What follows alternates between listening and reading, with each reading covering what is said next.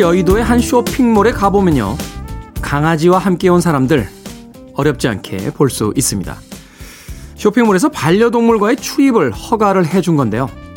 처음엔 낯설었지만 어느새 익숙해져서 이제는 흔한 도시의 풍경이 됐죠. 몇 년 전이었다면 눈살을 찌푸리거나 황당한 표정으로 불만을 이야기하는 사람들 꽤 있었을 겁니다. 하지만 세상은 변해가고 사람들은 금방 적응해 갑니다. 문득 그 옛날에 언제인가 화내고 이해할 수 없다 고개 젓고 소리 지르던 일들 떠올려 봅니다. 지금 와서 다시 생각해 보면 참 별일도 아니었다 싶죠. 설 연휴가 시작됩니다. 시간이 가면 또 새로운 변화가 있을 겁니다. 1월 29일 토요일 설 특집 5일간의 음악 여행 그 첫 번째 날 김태훈의 프리웨이 시작합니다. 빌 헤일리와 His Comets가 함께했던 Rock Around the Clock으로 시작했습니다. KBS 2라디오 설 특집 5일간의 음악 여행 김태훈의 프리웨이 전 클 태 자 쓰는 태디 김태훈입니다.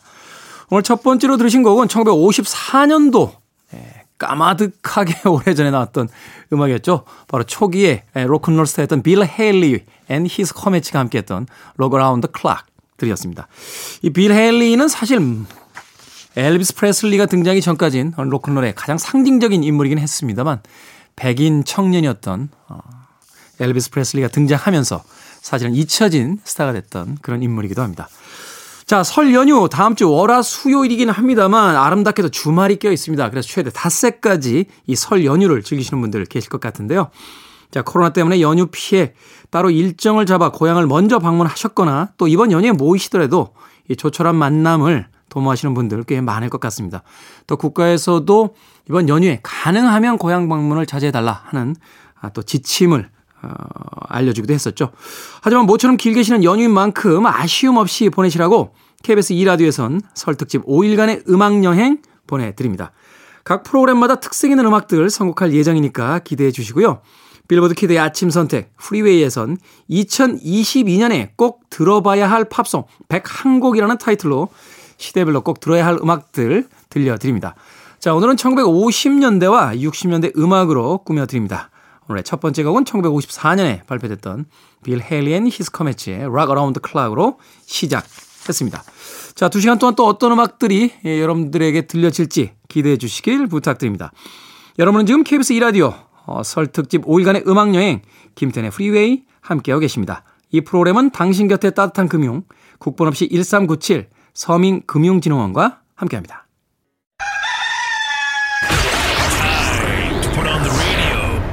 김태훈의 프리웨이 지나간 시대의 분위기가 물씬 느껴지십니까? 두 곡의 음악 이어서 듣고 왔습니다. 1955년에 발표됐던 줄리 런던의 Cry Me a River 그리고 1956년 바로 다음 해였죠. 프랭크 시나트라가 불렀던 I've Got You Under My Skin까지 두 곡의 음악 이어서 듣고 왔습니다. 줄리 런던의 a River는 저도 개인적으로 굉장히 좋아하는 곡이에요. 뭐 줄리 런던이 워낙 이 blondie hair 소위 이제 금발머리 백인 여성 재즈 아티스트로서 유명한 인물이었기 때문에 뭐 Fly Me to the Moon 같은 대표적인 히트곡을 가지고 있긴 합니다만 저는 개인적으로 이 Love Letters하고 어, Cry Me a River라는 곡 좋아합니다. 특히 이 음악은 영화 V4 벤데타에서 어, 그 지하 요새에 있는 V for Vendetta, 그러니까 벤, V죠, V. 극 중의 캐릭터 이름은 V인데, 이 V가 아침에 계란 후라이를 할 때 틀어놓는 음악으로 제 기억에 남아 있습니다. 인류의 예술품이 금지된 미래 시대에 예, 이 음악을 틀고서 그 과거의 어떤 아름다운 유산을 즐기는 그 모습이 굉장히 인상적이어서 아직도 어, 저 역시 즐겨 듣는 음악 중에 한 곡입니다. 나온 지는 뭐 벌써 70년에 가까운 시간이 된 음악이었습니다. 1955년도 발표된 줄리 런던의 Cry Me a River 들으셨고요. 이어진 곡 프랭크 시나트라의 I've Got You Under My Skin. 네, 프랭크 시나트라는 사실 어떤 곡을 부르든 자신이 다 대표곡으로 부르는 것 같아요. 프랭크 시나트라가 부른 뒤에 뭐 다른 아티스트들이 아무리 잘 불러봐야 결국 프랭크 시나트라가 어떤 원곡자로서의 아우라를 갖는 게 아닌가. 심지어는 남이 먼저 불렀던 곡도 프랭크 시나트라가 부르는 순간 그 원곡자의 위치가 바뀌는 듯한 그런 대단한 영향력을 가지고 있었던 아티스트이기도 합니다. 이탈리안계 가수로서 또 영화배우로서 알려져 있고요. 우리가 알고 있는 그 대부라는 음, 영화 보면 맨 앞장면에 그 이탈리안계 가수 한 명 나오잖아요. 그 꼴레온의 가문에 가서 축가 불러주는 그 캐릭터가 바로 이 프랭크 시나트라를 모델로 했다 하는 아주 유명한 영화계 이야기가 있기도 합니다. 자, 김태현의 프리웨이에서는 이 5일 동안 2022년에 어, 꼭 들어야 할 팝송 101곡이라는 어, 타이틀로 음악들 들려드리고 있습니다. 오늘은 50년대 그리고 60년대 음악을 중심으로 해서 여러분들과 아, 음악 들어보는 시간 갖고 있습니다. 자, 두 곡의 음악 더 준비를 해놨는데요. 네킹콜의 When I Fall in Love 그리고 패기리의 Fever 두 곡의 음악 준비해놨습니다. 네킹콜은 뭐 설명이 필요 없는 음, 그런 아티스트죠. 빌보드 차트가 처음 생겼을 때 그 첫 번째 1위를 기록했던 인물이 바로 이 네킹콜이라는 아티스트라는 걸 생각해 보면 미국의 대중음악사에서 가장 중요한 인물이 그 인물 중에 한 명이 바로 이 네킹콜이 아닌가 하는 생각이 듭니다. 뭐 흑인이긴 했습니다만 그럼에도 인종차별이 심했던 이 50년대 60년대에도 어, 전성기를 구가했던 음, 그리고 이제 신사로 어, 소문이 났던 그런 인물이에요. 예전에 뮤직비디오 보는데 키가 굉장히 크더군요. 어, 그리고 아주 멋지게 이 수트를 입고 아주 정돈된 헤어로 대중들 앞에 서서 음악을 불렀던 아주 댄디한 스타일의 예, 아티스트였습니다. 1957년 이 냇 킹 콜의 When I Fall in Love 네. 준비를 해놨고요. 이어지는 58년도 발표곡 페기 리의 Fever. 이 페기 리는 사실 50년대와 60년대 미국을 대표하는 여성 보컬로 어, 알려져 있습니다. 국내에선 그렇게 많이 알려지진 않았어요. 아마도 이 페기 리의 대표곡으로서 이해를 한다면 이 Fever라는 곡이 아닐까 하는 생각이 듭니다. 리틀 윌리 존이라고 하는 어, 아티스트의 히트곡이었는데 이 Fever는 사실 이외에도 많은 아티스트들이 리메이크 또 리메이크 했던 곡으로 알려져 있습니다. 엘비스 프레슬리의 리메이크가 약간 느끼한 버전의 이 Fever라고 한다면 이 페기 리의 버전은 뭐라고 할까요? 어, 좀 담백한 듯한 음, 그리고 뭔가 아, 과거의 인연에 그렇게 연연하지 않는 듯한 아주 쿨한 당시로선 어떤 신세대 여성상을 보여주는 듯한 그런 보컬의 느낌이 있습니다. 뭐 이외에는 뭐 마돈나나 비욘세 같은 어, 20세기 후반 또 21세기를 대표하는 아티스트들에 의해서도 리메이크가 되긴 했습니다만 엘비스 프레슬리의 피버와 함께 이 곡이 가장 대표적인 어, 버전으로 알려진 곡이 바로 페기 리의 Fever입니다. 자, 냇 킹 콜의 1957년 발표작 When I Fall in Love 그리고 1958년도 페기 리의 Fever까지 두 곡의 음악 이어집니다. 라틴계의 음악 두 곡 이어서 듣고 왔습니다. 앞서 들으신 곡은 1958년도에 발표됐던 도메니코 모두뇨의 Nel blu dipinto di blu 그리고 이어진 곡은 1958년도 역시 같은 해였죠. 사실 이 음악은 동명 타이틀의 영화를 통해서 새롭게 히트하기도 했습니다. 리치 발렌스의 La Bamba까지 두 곡의 음악 듣고 왔습니다. 앞서 들으신 곡은 이탈리아의 깐소네예요. 깐소네. 예, 이 도미니코 모디노가 이제 이탈리아의 깐소네 가수니까 아, 이탈리아의 깐소네라고 이제 분류할 수 있겠죠.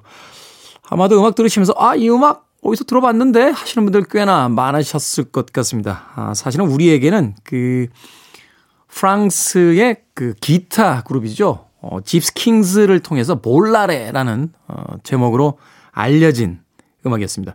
이 집시 킹스는 Spanish 기타를 중심으로 한 어, 기타 그룹인데 재밌는 건 국적이 프랑스로 되어 있어요.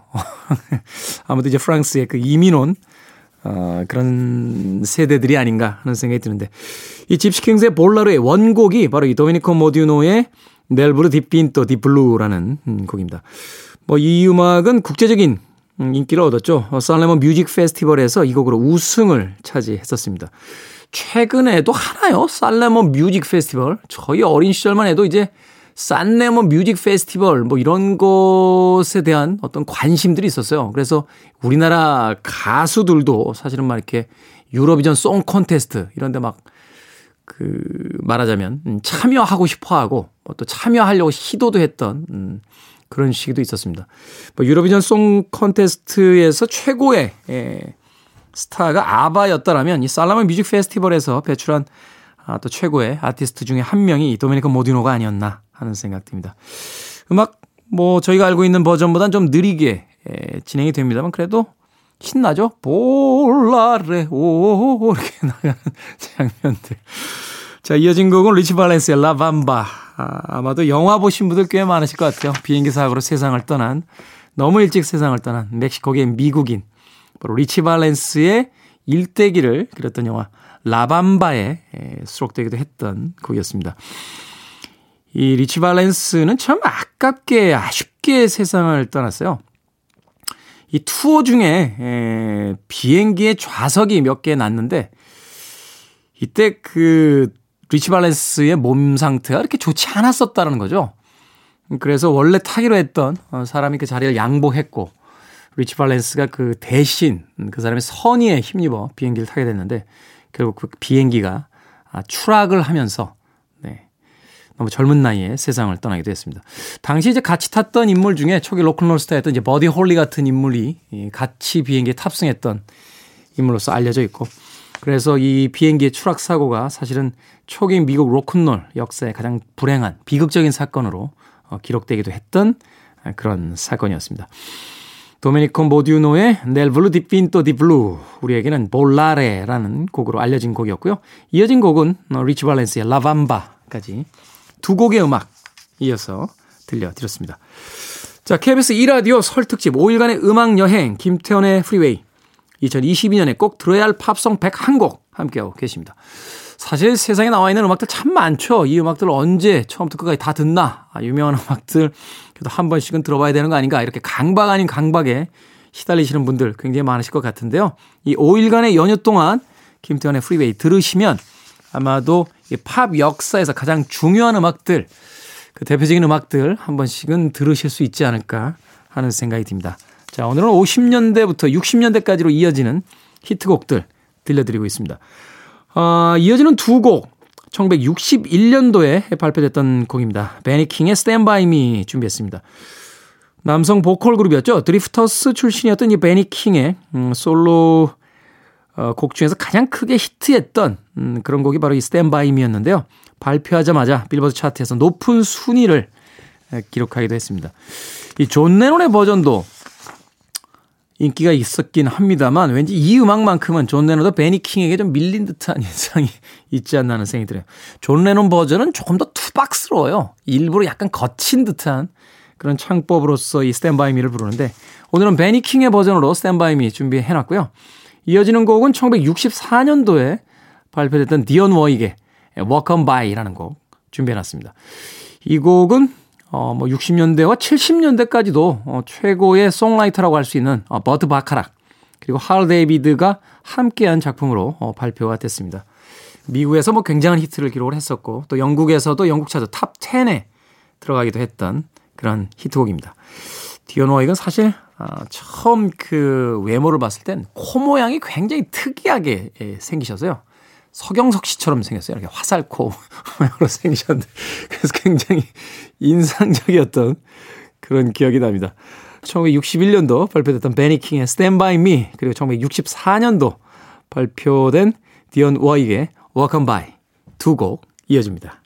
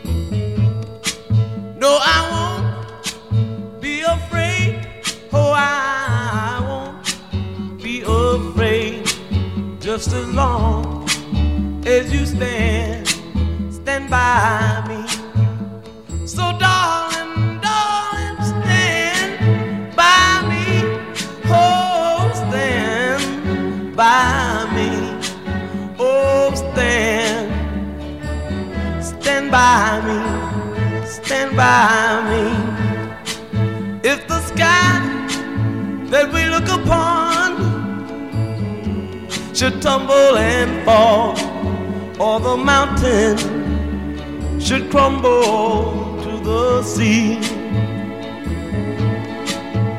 won't cry, I won't cry, no, I won't shed a tear. Just as long as you stand, stand by me.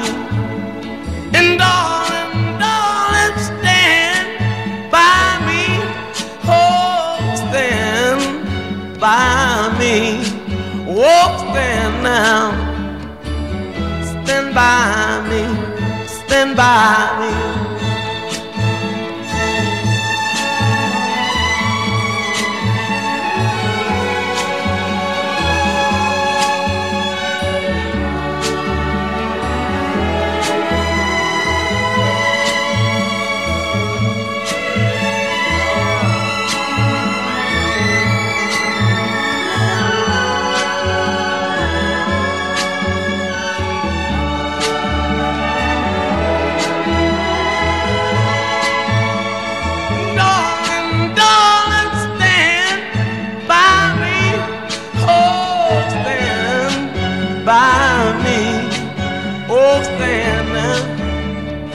By me, stand by me.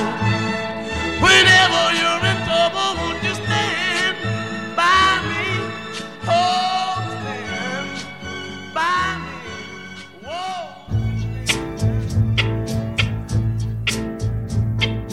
If you see me walking down the street and I start to cry each time we meet, walk on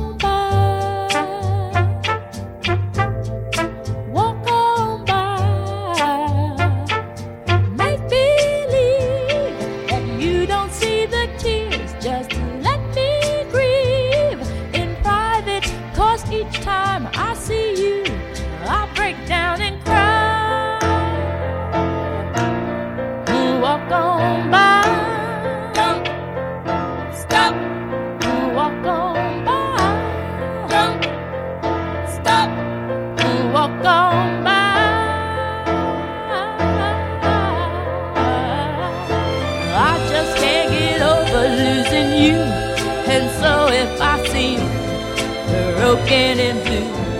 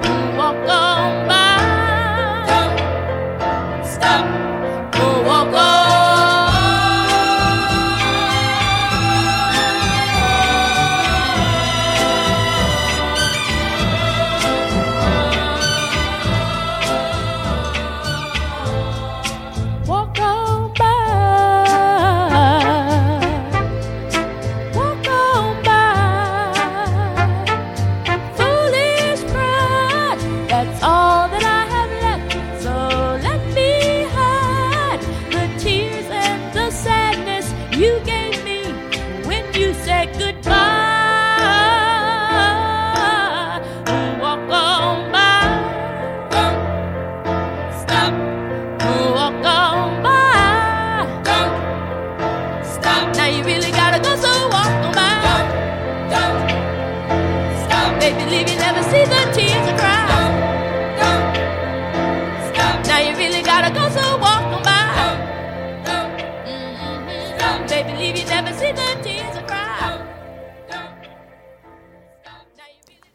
베니킹의 By Me 1961년도 발표됐던 음악이었고요. 1964년에 발표됐던 디언 워익의 On By까지 두 곡의 음악 이어서 듣고 왔습니다. 우리가 흔히 이제 60년대를 이제 격동의 시간이라고 어, 표현합니다. 또 서양의 어떤 문화사에서도 이 1960년대는 굉장히 중요한 의미를 띠게 되죠. 뭐 가장 대표적으로 이제 히피즘, 음, 뭐 반전주의 이런 것들이 등장을 하게 되는 시기가 바로 1960년대입니다. 아무래도 이제 베트남 전쟁이 이제 발발되면서 이 베트남 전쟁을 통해서 이제 전쟁의 어떤 포악성 또는 야만성을 이제 새삼스럽게 예, 알게 된 젊은 세대들의 어떤 본격적인 저항이 시작됐던 해가 바로 1960년대가 아닌가 하는 생각 해보게 됩니다. 그 2차 세계대전까지만 해도요, 어, 이 서양에서는 말하자면 이제 독일과 일본이라고 하는 명확한 적기 상정이 돼 있었던 거죠. 근데 이제 베트남 전쟁에 뛰어든 미국과 이제 여러 어떤 이해관계 속에서 이 베트남은 사실 미국과는 직접적으로 어떤 관계가 있다거나 어, 미국인들에게 어떤 악으로 불릴 만한 그런 행동을 한 적이 없었거든요. 그렇기 때문에 전쟁의 당위성에 대한 음, 고민들도 꽤나 많았던 것 같고 2차 세계대전 당시에는 이제 TV의 보급이라든지 언론의 어떤 미디어들이 그렇게 발달하지 않은 시기였던 데 비해서 이 1960년대는 사실은 텔레비전이 보급이 되고 또 여러 잡지와 신문들이 이 베트남전에 대한 기사들을 사진과 함께 실게 되면서 이제 전쟁의 어떤 아, 폐해 뭐 이런 것들이 아마도 이제 미국 사회에서 본격적으로 어, 문제시되지 않았나 하는 생각이 듭니다. 젊은 세대들은 반전을 외쳤고 또 평화주의를 외쳤고 또 거기에 대한 어떤 격렬한 음, 반응으로서 이제 히피즘이 창고를 하기도 했고요. 또 유럽에서는 이 시기를 맞아서 이제 소위 이제 68혁명 세대라고 하는 새로운 문화를 주장하는 젊은 세대들이 등장하기도 했습니다. 이런 이야기들은 사실 이제 60년대 중후반부터의 이야기들이고 네, 베니킹과 디온 워익이 나왔던 1960년대 초중반의 분위기까지는 그래도 낭만적인 시대의 어떤 뉘앙스들이 여전히 남아 있습니다. 베니킹의 Stand By Me 그리고 디온 워윅의 Walk On By까지 두 곡의 음악 이어서 들려드렸습니다. 자, 다음 곡은 1964년도 역시 디온 워윅의 Walk On By와 같은 해에 발표됐던 곡인데요. The Kinks의 You Really Got Me라는 곡 준비해놨습니다.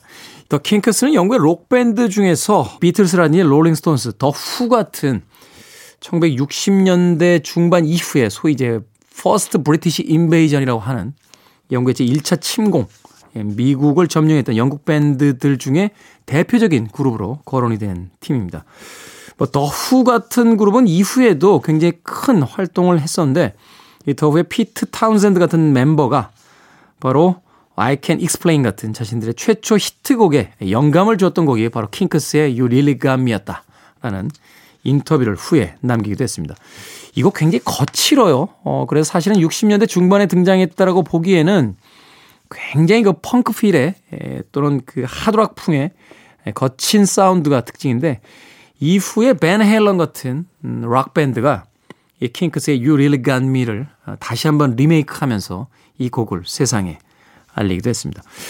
이렇게 이야기를 하다 보니까 사실 우리가 어떤 팀을 알고 있다라고 할 때 그 팀의 한두 곡 정도의 히트곡으로 그 팀을 평가할 때가 많은데 그들의 음반을 다 들어보게 되면 사실은 전혀 다른 음악성을 추구했다는 걸 또 알 수 있게 되는 대목이 있죠. 문득 예전에 에릭 크랩튼이 그 내한했을 때의 예, 분위기가 생각이 나네요. 많은 분들께서 이제 에릭 크랩튼 하면은 Wonderful Tonight이나 당시 이제 히트했던 곡이 Tears in Heaven이었기 때문에 공연장에 이렇게 여성 팬들이 많았어요. 어, 진짜 공연장 갔는데 그 해에 아마 제가 갔던 공연 중에서 가장 많은 여성 팬들이 있었던 예, 공연으로 제가 기억을 하는데 음, 사실 에릭 크랩튼이 그 크림 시절이나 아, Derek and the Dominos 시절에 그 발표했던 음악들 굉장히 격렬한 음악들이 많거든요. 그 콘서트장에서 막 에릭 크랩튼이 막 Layla 막 하고 노래를 불러대는데 많은 여성 팬들이 당황했던 그 모습이 아직도 떠오릅니다. 결국 뭐 Wonderful Tonight과 Tears for Heaven에서 박수를 쳐대긴 했습니다만 아마 그때 공연 보신 분들 굉장히 좀 당황하지 않으셨을까. 자, 더 킹크스의 You Really Got Me 펑크락의 어떤 전성기 그리고 이후에 하드락과 헤비메탈 그룹에게도 영감을 부여했던 그 음악 들어봅니다. 킹크스입니다. You Really Got Me You're listening to one of the best radio stations around. You're listening to 김태훈의 Freeway. KBS 2라디오 설 특집 5일간의 음악 여행 김태훈의 프리웨이 이제 1부 끝곡 남겨놓고 있습니다. 2022년에 꼭 들어야 할 팝송 101곡 오늘 그 첫 번째 시간으로 1950년대와 60년대 음악들 중심으로 선곡하고 있습니다. 1부 끝곡으로 고른 곡은요. 1965년도에 발표됐던 제임스 브라운의 Papa Got a Brand New Bag 준비했습니다. 제임스 브라운은 뭐 이견이 없는 이 소울 funky의 대마왕이죠. 대마왕. 제임스 브라운의 공연을 보게 되면 참 흥미로운 게 그 사회자를 같이 데리고 다녀요. 자기, 자기가 등장할 때 아, 평생 동안 제임스 브라운하고 같이 다니면서 제임스 브라운을 사, 이게 소개해주는 사회자가 따로 있습니다. 예. 그분이 참 대단하신 분인데 제가 성함을 잊어버렸는데 예. 나오시기 전에 이제 악단들이 연주를 하고 있으면 분위기를 띄웁니다. 제임스 브라운, 제임스 브라운, 제임스 브라운. Let me introduce to you all. Mr. Soul Funky, Mr. President, James Brown. 이렇게 소개를 하는 그 영상을 어, 유튜브를 통해서 어렵지 않게 볼 수 있습니다. 이 제임스 브라운 참 대단했죠. 이후에 등장한 거의 모든 흑인 음악에 영향을 미쳤다 할 정도로 대단한 아티스트가 바로 이 제임스 브라운이 아닌가 하는 생각이 드는데 특히나 이제 마이클 잭슨 같은 아티스트가 음악적 스타일 그리고 그의 어떤 춤에 있어서도 제임스 브라운에게 영향을 받았다 하는 이야기를 남기기도 했습니다. 오늘 1부 끝곡으로 준비한 곡은 Papa's Got a Brand New Bag 이라는 곡입니다. 아빠에게 새로운 가방이 생겼어요. 라는 뜻인데, 이게 Brand New Bag이라는 게 최고의 삶, 행복한 삶을 위해서 큰 변화를 주는 것이다. 라는 미국식 영어의 어떤 표기 방법이라고 합니다. 제임스 브라운의 a Brand New Bag 1부 끝곡으로 듣습니다. 저는 잠시 후 2부에서 뵙겠습니다.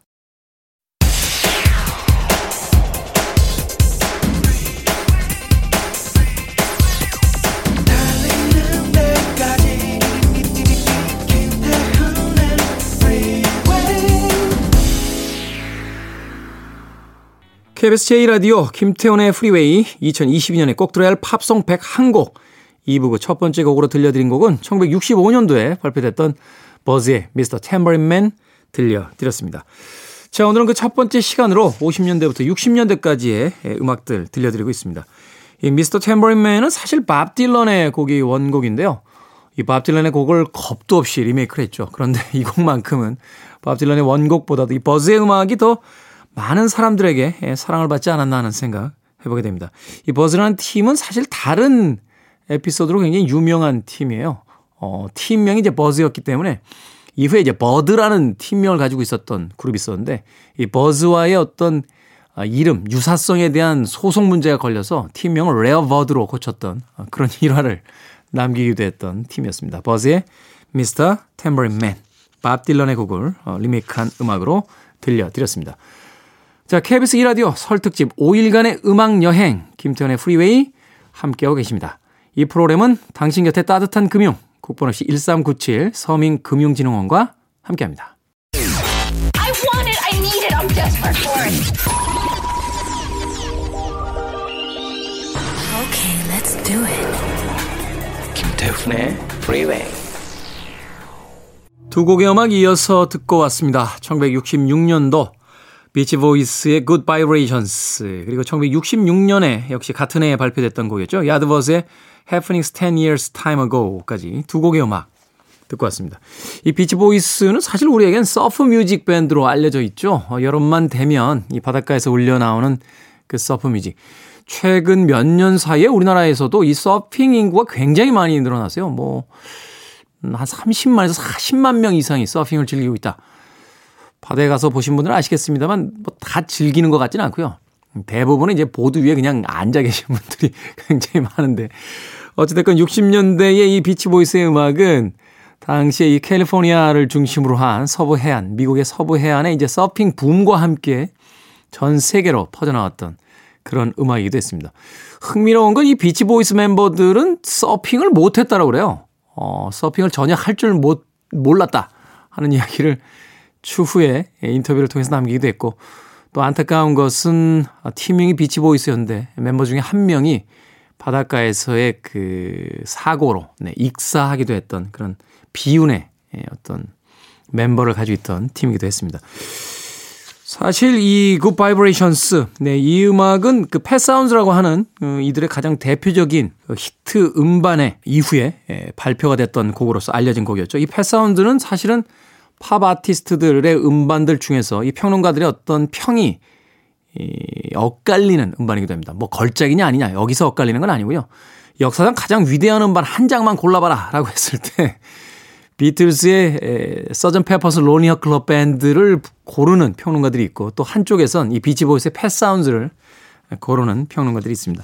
물론 이후에 어떤 이 팝 scene에서의 영향력 면으로 본다라면 이 비틀스가 훨씬 더 뛰어난 또 많은 영향을 미치긴 했습니다만 비틀스의 이 음악적 변화에 이 비치보이스의 Pet Sound라고 하는 앨범이 그 영향을 주었다라는 것을 알게 되면 사실은 어떤 음반이 더 뛰어난 음반인지를 예, 선택하기가 그렇게 쉽지는 않습니다.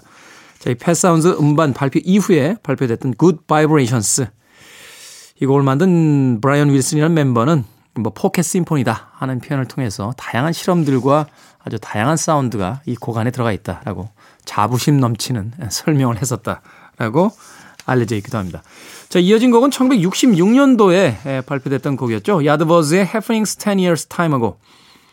야드버즈는 사실 활동 기간은 그렇게 길지 않았던 어, 영국의 락 그룹이긴 합니다만 소위 이야기하는 그 3대 기타리스트 음, 지미 페이지, 제프 벡 그리고 에릭 크랩튼이 활동을 했던 팀으로서 어, 많이 알려져 있던 그런 그룹입니다. 이 소위 3대 기타리스트 이야기 나올 때마다 이 딥 퍼플의 팬들이 왜 리치 블랙모어는 3대 기타, 기타리스트에 못 들어가냐 하면서 짜증을 냈던 기억도 납니다. 아, 이 에릭 크랩튼과 제프 벡, 지미 페이지가 사실 음, 다 같이 함께 활동했던 시기는 없고요. 이 멤버들 간에 이렇게 겹치는 시기가 조금 있는데 바로 이 제프 벡과 지미 페이지가 잠깐 같이 활동했던 시기에 발표했던 곡이 바로 Happenings 10 Years Time Ago 였습니다. 예전에 그 흑백 영화 봤던 기억이 나요. 미켈란젤로 안토니오니 감독의 영화 중에서 Blow-Up 그런 영화가 있어요. Blow-Up이라고 하는 영화가 있는데 이 영화의 이제 주인공이 이제 사진 작가인데요. 어, 이곳저곳을 이제 돌아다닐 때 문득 우연히 이 락 밴드가 공연하는 장면, 예, 그 공간에 이렇게 잠깐 들어가게 될 때가 있어요. 어릴 때 봤을 땐 잘 몰랐는데 그 Blow-Up이라는 영화 속에서 그 장면을 자세히 들여다보면 바로 이 야드버즈가 연주하는 장면을 어렵지 않게 만날 수 있습니다. 뭐 최근에는 뭐 그 패션 브랜드 중에 이 백의 이름이 된 제인 버킨 같은 여배우도 등장하기도 했던 미켈란젤로 안토니오니의 영화 Blow-Up 보시면 야드버즈의 모습, 전성기 때의 모습 보실 수 있습니다. 66년에 발표했던 비치보이스의 Good Vibrations 그리고 같은 해에 역시 발표됐던 야드버즈의 Happenings 10 Years Time Ago까지 두 곡의 음악 이어드렸습니다. 자, 두 곡의 음악 더 이어집니다. 1967년으로 갑니다. 에타 제임스의 I'd Rather Go Blind. 미국의 블루스 싱어로서 뭐 대단한 어, 인기를 누렸던 그런 인물이죠. 근데 에타 제임스는 사실 우리나라에서는 뭐 빌리 헐리데이 같은 여성 재즈 아티스트라든지 또는 아레사 프랭클린에 비해서는 그렇게 크게 인기를 얻지 못했던 그런 인물이기도 했습니다. 그럼에도 불구하고 이 블루스 음악계에서는 절대로 어, 간과할 수 없는 아주 대단한 음, 여성 아티스트로서 평가받고 있는 인물이 바로 에타 제임스입니다. 자, 에타 제임스의 곡 중에서 뭐 스탠다드 곡이라고 봐야겠죠. I'd Rather Go Blind라는 곡 준비해 놨고요. 이어지는 곡 1960년대는 바로 이 아티스트의 시대가 아니었을까 하는 생각이 드는군요. 설명이 필요 없는 위대한 락 기타리스트 지미 핸드릭스의 1967년도 발표작 Purple Haze까지 두 곡의 음악 듣습니다. 1967년에 발표됐던 아레사 프랭클린의 Respect 그리고 1967년도 역시 같은 해에 발표됐던 피피 아놀드의 The First Cut is the Deepest 듣고 왔습니다. KBS 2라디오 설 특집 5일간의 음악 여행 김태원의 프리웨이 함께하고 계십니다. 아레사 프랭클린의 Respect 이 음악은 롤링스톤즈가 선정한 바로 우리 시대의 가장 위대한 음악 500선 중에서 바로 1위를 차지했던 그런 음악이었죠. 사실 그런데 아레사 프랭클린이 원곡자는 아니고요. 오티스 레딩의 곡을 리메이크한 곡이었습니다. 흥미로운 것은 음, 그렇게 높은 순위를 차지하고 있는 음악이 바로 자신의 원곡이 아닌 남의 음악을 리메이크한 곡이었다는 것. 이 아레사 프랭클린에 대한 그 여러 평이 있습니다만 그 음악 평론가들 중에 평 중에서 가장 유명한 평은 그녀는 작곡가보다 가수가 위대하다는 것을 증명했다라고 하는 문장이 있습니다. 그만큼 어떤 곡인지도 중요합니다만 누가 그 음악을 부르냐에 따라서 완전히 그 음악이 달라질 수 있다 하는 것을 증명한 그런 여성 아티스트로서 알려져 있죠.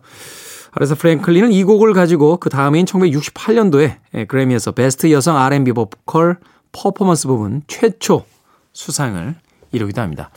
팝 역사상 가장 위대한 음, 여성 아티스트로 평가되는 아레사 프랭클린의 Respect 들으셨고요. 이어진 곡은 피피 아놀드가 역시 같은 해 1967년에 발표했던 The First Cut is the Deepest 들으셨습니다. 이 피피 아놀드는 사실 그렇게 잘 알려진 음, 아티스트는 아닙니다만 그 부부 듀오였던 아이크 앤 티나 터너의 예, 그 백보컬로 어, 활동을 시작한 그런 인물입니다. 사실 이제 아이크 앤 터너, 어, 티나 터너 라고 팀명이 있었습니다만 이 팀은 사실 그 부부 그룹이긴 했습니다만 이후에 부부 사이의 갈등으로 인해서 어, 팀이 깨지게 되죠. 이 티나 터너는 이후에 그 가정 폭력에 대한 음, 이야기를 고백하기도 하고 솔로로서 아주 멋진 어, 재기에 성공하기도 합니다만 어찌됐건 음, 이 아이크 앤 티나 터너의 또 하나의 업적이라면 바로 이 피피 아놀드를 팝음악계에 소개한 것이 아닐까 하는 또 생각이 드는군요. 자, First Cut is the Deepest는 캣 스티븐스가 작곡을 한 음악이었는데 이후에 뭐 쉐릴 크로라든지 또는 로드 스튜어트 등의 또 다른 아티스트들이 리메이크로 새롭게 선보여서 인기를 얻기도 했습니다. 아레사 프랭클린 그리고 피피 아놀드의 음악 두 곡 이어서 듣고 왔습니다. 자, 2022년에 꼭 들어야 할 팝송 101곡 이제 1968년도로 갑니다. 설명이 필요 없는 그룹이죠. 비틀즈의 Hey Jude 준비했습니다. 폴 맥카트니가 예, 이 존 레논이 오노 욕구에게 정신이 팔리자 그의 첫 번째 아들이었던 이제 줄리안 레논을 아, 보면서 만든 곡이다. 그렇게 알려져 있는 곡이죠.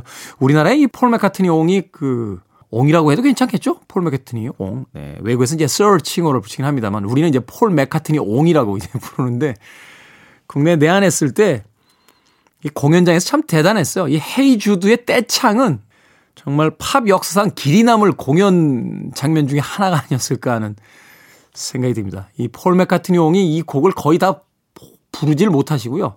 관중들이 다 따라 부르셔서 약간 좀 감동받으신 표정으로 이렇게 관객들을 쳐다보던 그런 장면도 기억이 납니다. 뭐 우리나라의 공연 문화 대단하죠. 해외에서 우리나라 왔다 간 그 아티스트들 해외 언론과 인터뷰에서 가장 인상에 남는 공연이 뭐냐라고 물어보면 종종 어, 코리아에서의 공연이 가장 인상적이었다라고 이야기를 하기도 합니다. 그 대표적인 아티스트가 바로 이 에미넴 같은 일본 갔다 와서 막 그렇게 욕을 했다라고 그래요. 아시아 더 이상 안 돈다고 막.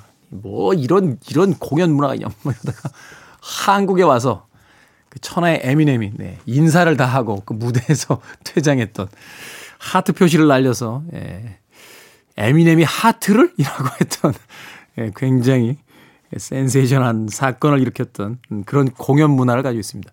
자, 비틀스의 Hey Jude 1968년도 발표곡으로 준비해 놨고요. 이어지는 1969년도의 곡 레드 제플린의 최초의 히트곡 Whole Lotta Love입니다. 하드록 헤비메탈 역사상 가장 중요한 곡 중의 하나고요. 윌리 딕슨이 만들고 머디 워터스가 녹음했던 이 You Need Love라는 이 블루스 곡을 예, 새롭게 작업했던 일종의 리메이크 곡이라고 볼 수 있겠죠. 이 레드 제플린이 가장 위대한 하드락 밴드이긴 합니다만 조금 악명 높은 그런 부분이 하나 있어요. 어, 굉장히 많은 음악들을 그 리메이크 혹은 샘플링 한 듯한 그런 음악들을 발표했는데 거의 대부분의 음악들의 원곡 표시를 하지 않았습니다. 그래서 알려지지 않은 소송이 굉장히 많이 진행이 됐던 그런 팀이었고요.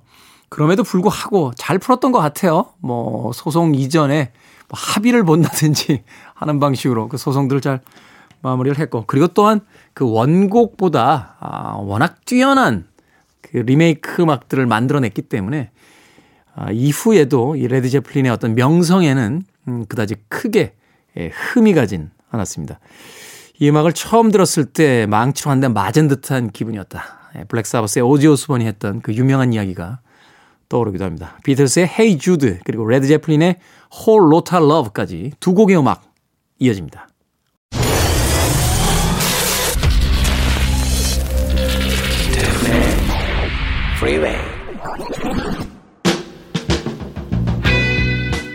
KBS 라디오 설 특집 5일간의 음악 여행 김태원의 프리웨이 2022년에 꼭 들어야 할 팝송 101곡 그 첫 번째 시간 진행하고 있습니다. 자, 이제 이 첫 번째 시간 바로 오늘 끝곡 1969년도에 발표했던 비비킹의 음악 준비했습니다. The Thrill is Gone 이라고 하는 곡인데요. 이 음악은 뭐 워낙 유명한 곡이기 때문에 따로 설명은 필요 없을 것 같습니다.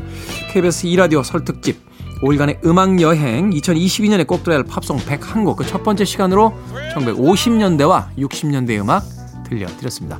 내일은 1970년대 음악이 이어집니다. 내일 아, 특집 방송도 함께 해주시길 바라겠습니다. 자, 오늘 끝곡 비비킹의 The Three is Gone 소개해드리면서 저도 작별 인사 드립니다. 내일 아침 7시에 돌아오겠습니다. 고맙습니다.